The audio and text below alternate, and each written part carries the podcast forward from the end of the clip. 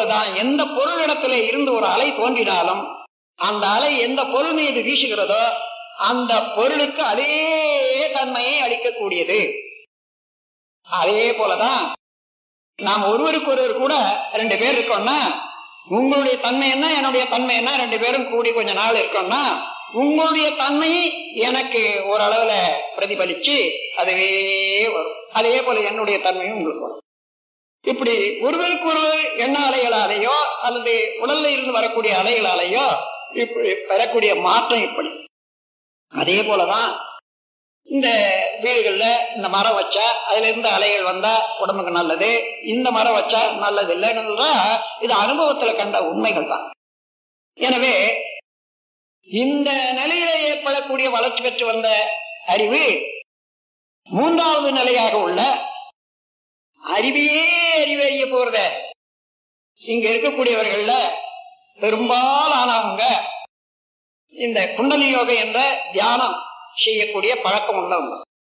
நீங்க இங்க நினைக்கிற போது என்ன என்ன உணர்ச்சி ஒண்ணு உண்டாகுது? ஒரு இருவிருன்னு ஒரு சுவர் அதுதான் உயிர். உணர்வது உயிர். அந்த உயிர் சக்தியை உணர்கிறான். உணர உணர உணர விரிந்து இயங்கக்கூடிய மன அறிவு மனம் என்ற நிலையில விரிந்த நிலையில இருக்கிறது. இப்ப புலன்களை விட்டு விடுபட்டு அது அடக்கம் பெற்று உயிரிலேயே சிறு லயமாகிறது அந்த உயிர்ல லயமாகும் போதுதான் இதுவரையில வந்த ஐயுணர்வாக இருந்தது. மெய்யுணர்வாக மாறுவதற்கு மெய்ப்பொருளோடு மெய்ப்பொருளாகவே கலந்து மனம் அறிவாக மாறுது. அப்படி அறிவாக வந்த போது ஒன்றி இருக்கிற போது நான் உயிராக இருக்கிறேன். மனம் என்ற நிலையை விட்டு உடல் என்ற நிலையை விட்டு உயிராக இருக்கிறேன் என்ற உணர்வு. Transcendental state of consciousness from body consciousness to soul consciousness உடல் அறிவை கடந்து உயிர் அறிவுக்கு வருகிறோம். இது ஆத்ம சாட்சா்காரம் என்று சொல்வார்கள் சான்ஸ்கிரிட்ல. அப்படி ஆத்ம தரிசனம் உண்டான பிறகு இன்னும் என்ன செய்யறோம் இந்த இவ்வளவு உண்மையாக இருக்கிறது எந்த பொருள் உயிர் என்பது இவ்வளவு உண்மையாக இருக்கிறது என்று ஆசிரியர் சொன்னாரு என்று கூர்ந்து பார்க்கிறோம். அப்போ உயிரை உணர்கிறோம் உயிர் சக்தி தான் உணர்கிறோம் எங்க இருந்து உணர்கிறோம் இங்கதான் கேள்வி. உயிருக்கு அப்பாலே நின்று. உயிர் என்ற நுண்ணிய துகளுக்கு அப்பாலே என்ன இருக்கிறது? சுத்த வெளி. ஆனால் காந்தமாக இருக்கிறது. அந்த காந்தத்தில அலையும் இருக்கிறது நிலையும் இருக்கிறது. இருப்பு நிலையும் இருக்கிறது இயக்க நிலையும் இருக்கிறது. ஆனால் நாம் இயக்க நிலையில இருந்து இருப்பு நிலைக்கு போய் சுத்த வெளியாகவே இருந்து அந்த நுண்ணி இயக்கத்தை பார்க்கும் போது இயக்க அலையெல்லாம் கழித்து இருப்பு நிலையாகி பார்க்கிறோம். சுத்த வெளியாகி பார்க்கிறோம். அப்பொழுதுதான் வெளியாக இருப்பதே அறிவாக இருக்கிறது அறிவாக இருப்பதே வெளியாக இருக்கிறது. வெளியும் அறிவும் ஒன்றுதான் சிவமும் அறிவும் ஒன்றுதான். அறிவே சிவம் சிவமே அறிவு. அதுவே நான் என்ற ஒன்று வர்றபோது தத்துவமசி. அகம் பிரம்மாஸ்மி. அகம் பிரம்மாஸ்மி என்றது உயிரே நான் என்ற போதுதான் அகம் பிரம்மாஸ்மி வருது. தத்துவமசி என்றால் அது நீயாக இருக்கிறாய். எல்லா வாக்கியங்களும் இந்த உண்மை உணர்வுல இருந்து வந்ததுதான். அப்போ அந்த உண்மையை உணர வேணுமானால் அறிவு பொருட்காலத்திலே இருந்து விடுபட்டு உயிரை உணர்ந்து அந்த உயிருக்கு உயிருடைய தன்மை உணர்ந்து உயிருக்கு அப்பால் நின்று உயிரினுடைய தன்மை பார்க்க போதுதான் அறிவாக முற்றறிவாக இருந்து கொண்டு சிவநிலையாக இருந்து கொண்டு உயிரை நோக்குகிறது. இந்த இடத்துலதான் அவனே நான் நானே அவன். இந்த உண்மையை உணர உணர உணர டிரான்சென்டென்டல் ஸ்டேட் ஆஃப் கான்சியஸ்னஸ் என்று சொல்றமே மாற்றம். அது இறைவனே நானாக இருக்கிறான். நானே இறைவன் சொல்ல முடியாது. அங்கே கொஞ்சம் அகம்பாவம் இருந்தாதான் அது வரும். இறைவனே நானுமாக இருக்கிறான் என்ற போது அப்ப அவர் யாரு? அவனே தான். அது எது? அவனே தான். அவ்வாறு எல்லா பொருளிலும் ஊடுருவி இயங்கக்கூடிய இருப்பு நிலை சிவமாகவும் அதுவே அறிவாகவும் அதுவே நானாகவும் ஒரு மனிதன் உணர்ந்து கொண்டால் எந்த உயிருக்கும் தீங்கு செய்ய துணிவானா? உயிருக்கு தீங்கு செய்ய துணியாத நிலையிலேதான் அன்பு என்பது பிறக்கும். உயிருக்கு உதவி செய்ய வேண்டும் என்ற கருணை பிறக்கும். அப்ப அறிந்தது சிவம் மலர்ந்தது அன்பு. அன்பு வேறு சிவம் வேறு அல்ல என்பார்கள். அறிந்த போதுதான் சிவநிலை அறிந்த போது அங்கே செயலிலே மனத்திலே மலர்ச்சி அடைகிறது தான் அன்பு. அந்த அன்பு யாருக்கும் துன்பம் செய்யக்கூடாது என்ற முதல் ஒரு தடுப்பு உணர்வு உண்டாகிறது. அதன் பிறகு துன்பப்படும் உயிருக்கு இயன்ற வரையிலே உதவ வேண்டும் என்ற கருணை. இந்த அன்பும் கருணையும் இந்த இரண்டுமாகி செயலோட நிலைக்கு இதே அறிவு மனமாக படர்க்க நிலையை மாறி வருகிறது. இறைநிலை உணர்ந்த பிறகு தன்னிலை உணர்ந்த பிறகு. இந்த நிலை உணர்ந்து உணர்ந்து உணர்ந்து செயலிலே பார்க்கிற போது இதுவரையிலே சாதாரணமாக தெய்வ நிலையை மறுத்தவர்களுக்கு அவர்கள் உள்ளடங்கி உணர முடியாது. ஆனால் அவர்களும் உணர செய்ய வேணும். எப்படி செய்யலாம்? இந்த பேரியக்க மண்டலம் முழுமையும் உள்ள நிறைந்துள்ள காந்த சக்தியை பற்றி விரிவாக இந்த பத்து தத்துவங்கள் மூலமாக விளக்கிவிட்டால் எங்கேயுமே எல்லாவற்றிலுமே அந்த காந்த சக்தி இருக்கிறது என்பதை உணர்ந்து கொண்டால் அந்த காந்தம் என்பது இருப்பு நிலை இயக்க அலை. நிலை அலை இந்த இரண்டு சேர்ந்துதான் காந்தமாக இருக்கிறது.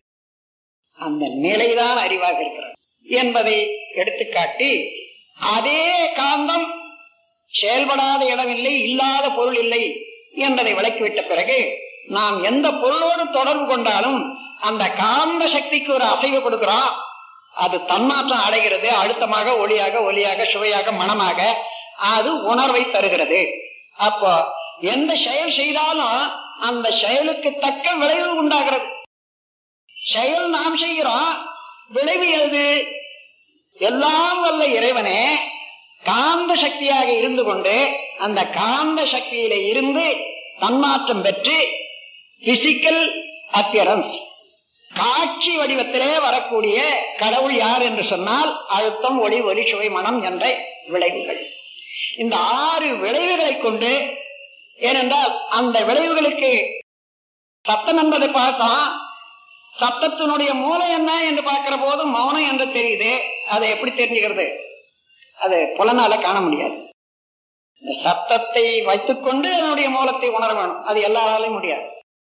ஆனாலும் அந்த அதே போல எல்லா பொருளும் சத்தத்துக்கு மூலம் மௌனம் ஒளிக்கு மூலம் இருளு சுவையும் மனத்துக்கு மூலம் நிற்குணம் இவைகள் எல்லாம் பாத்தீங்கன்னா அந்த பக்கம் வர எல்லாம் ஒண்ணுதான். விரிவுல தான் வேறுபட்டு இருக்கு இந்த நிலையில இந்த விளக்கத்துல வர்ற போது எந்த எந்த விளக்கமும் எந்த செயலும் எந்த விளைவோ இறைவனே அந்த விளைவுகளாக வருகிறான். அதை தவிர வேறு யாரும் இல்லை. சத்தம் வந்தது. இந்த சத்தம் நான் உண்டு பண்ணதோ செயல் கையை தட்டின.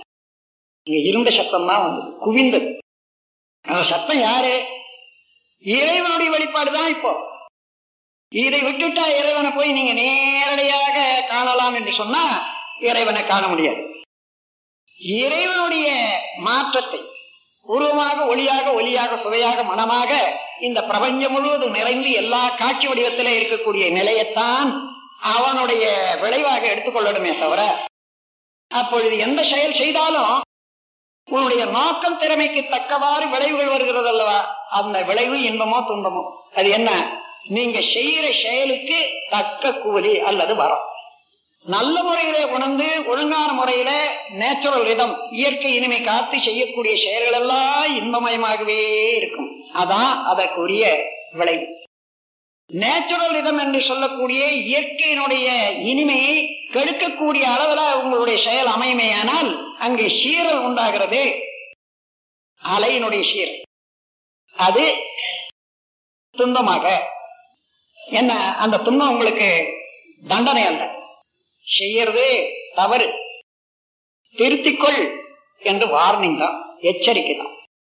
அப்படியே திருப்பி திருப்பி செய்தா அவருடைய விளைவு துன்பமாக அனுபவிக்கத்தான் வேண்டும். இதுதான் வினையும் விளைவும் வினையிலிருந்து விளைவு வருகிறது வினை நாம் செய்யறோம். விளைவு இறைவனுடைய கூற்று.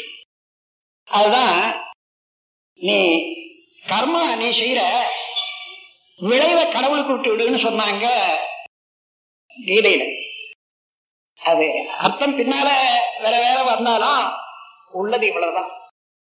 நீங்க எந்த செயல் செய்தாலும் விளைவாக வரக்கூடியவன் இறைவனே தான் அழுத்தமாகவோ ஒளியாகவோ ஒலியாகவோ சுவையாகவோ மனமாகவோ இன்பமாகவோ துன்பமாகவோ வெளிப்பாடெல்லாம் இறைவனுடைய கூட்டுதான் அதை உணரும் போதுதான் நான் எந்த செயல் செய்தாலும் என்னுடைய செயலிலே உள்ளடங்கிக் கொண்டு அவன் இறைவன் வெளிப்ப வெளிப்பட்டு எனக்கு நன்மையோ தீமையோ அளித்துக் கொண்டிருக்கிறான் என்பதை மாற்ற முடியாத உண்மையாக உணர்ந்து கொண்டானே ஆனால் தவறு என்பதை தெரிந்து செய்வானா? தவறு செய்ய முடியாது. இந்த இடத்திலேதான் ஒழுக்கம் என்பது நிலைக்க முடியும். ஒழுக்கம் என்று சரியாக உணர முடியும். எனவே இந்த ஒழுக்க உணர்வோடு மனிதன் ஒரு காரியத்தை தவறு செய்யாத செய்தா என்ன ஆகும்? தனக்கும் நல்லதா இருக்கும். பிறருக்கும் நல்லதா இருக்கும். எப்பொழுதும் ஒழுக்கம் கடமை என்ற நிலையை மீறாது அப்ப அறவுணர்வு தானாகவே உண்டாகும். செயலிலே விளைவாக சிவனை காணக்கூடிய அளவுக்கு நம்முடைய ஆராய்ச்சி. தினசரி வாழ்க்கையில ஒரு சிறு நேரம் ஒதுக்கி கண்டுபிடிச்சோமானா செயலிலே விளைவாக வருவது இறைவனை தான் என்றால் ஒரு நிமிடம் கூட இறைவனை மறக்க முடியுமா மறக்க முடியுமா? ஒரு கண நேரமாகும் constant awareness of the existence of almighty எந்த பொருளிலும் அவன் இருப்பதை உணரலாம். கடவுள் என்ற பெயரை மாத்தி காந்தம் என்ற பெயரை வச்சுக்கோங்க. அந்த காந்தத்துல இருப்பு நிலையாகவும் இயக்க அலையாகவும் இரண்டும் கலந்த நிலையில இருக்கான். இதை சக்தி சிவம் என்று சொல்றார்கள். அல்லது அர்த்தநாரி என்று சொல்றார்கள் பெரியவங்க. அர்த்தநாரின்னு என்ன? சிவமும் சக்தியும். இரண்டு சேர்ந்த ஒரு நிலைக்கு அர்த்தநாரி. அதை பிரணவ சரீரம் என்று சொன்னார்கள். நம் கடமை நாட்டத்தே.